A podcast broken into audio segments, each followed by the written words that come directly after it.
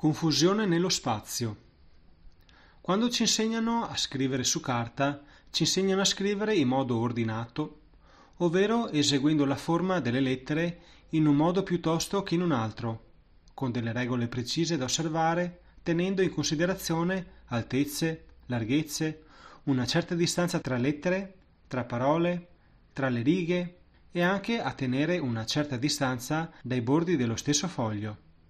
Ti ricordi anche tu i quaderni con i fogli che avevano le righe prestampate e che magari avevano le righe e le colonne colorate in modo diverso? In quel caso tutto appariva ordinato. Al contrario, una grafia appare confusa e da qui si parla di confusione nello spazio come segnale di allarme quando le lettere urtano e si impigliano l'un l'altra, ovvero si accavallano a vicenda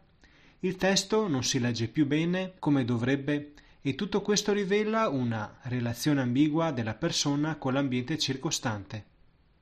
La persona che ha questa confusione nella grafia è talmente presa dal proprio mondo interiore, dai propri interessi e dai propri sogni, che non riesce a creare, non riesce a strutturare chiari rapporti e relazioni con il mondo esterno, sia sul piano della comunicazione delle idee, sia dell'inserimento sociale, tanto da non riuscire ad adattarsi. Nelle forme estreme questo meccanismo potrebbe capitare agli artisti coinvolti mentalmente nelle proprie immaginazioni e anche ai filosofi prigionieri dei loro sistemi. Infatti chi scrive in modo confuso percepisce tutte le esperienze e i pensieri come un gomitolo tutto aggrovigliato e difficile da srotolare.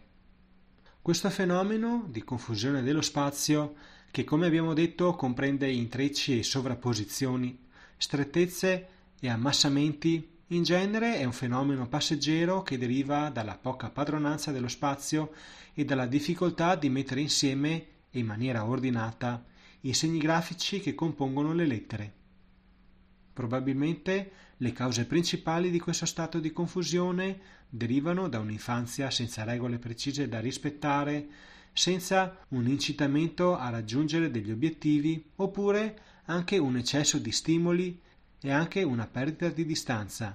In altre parole, l'avere tutto e subito non aiuta l'organizzazione mentale, la perseveranza, la decisione e la grinta per raggiungere un obiettivo. Per questo segnale di allarme è bene anche osservare se le aste e le asole tra una riga e l'altra del testo si intrecciano tra loro, perché il fatto di non toccarsi o intrecciarsi, nonostante ci possa essere una ravvicinata distanza tra una riga e l'altra, è indice di notevole senso dell'ordine, ovvero chi scrive ha una certa consapevolezza di non voler toccare in alcun modo le parti del foglio già scritte.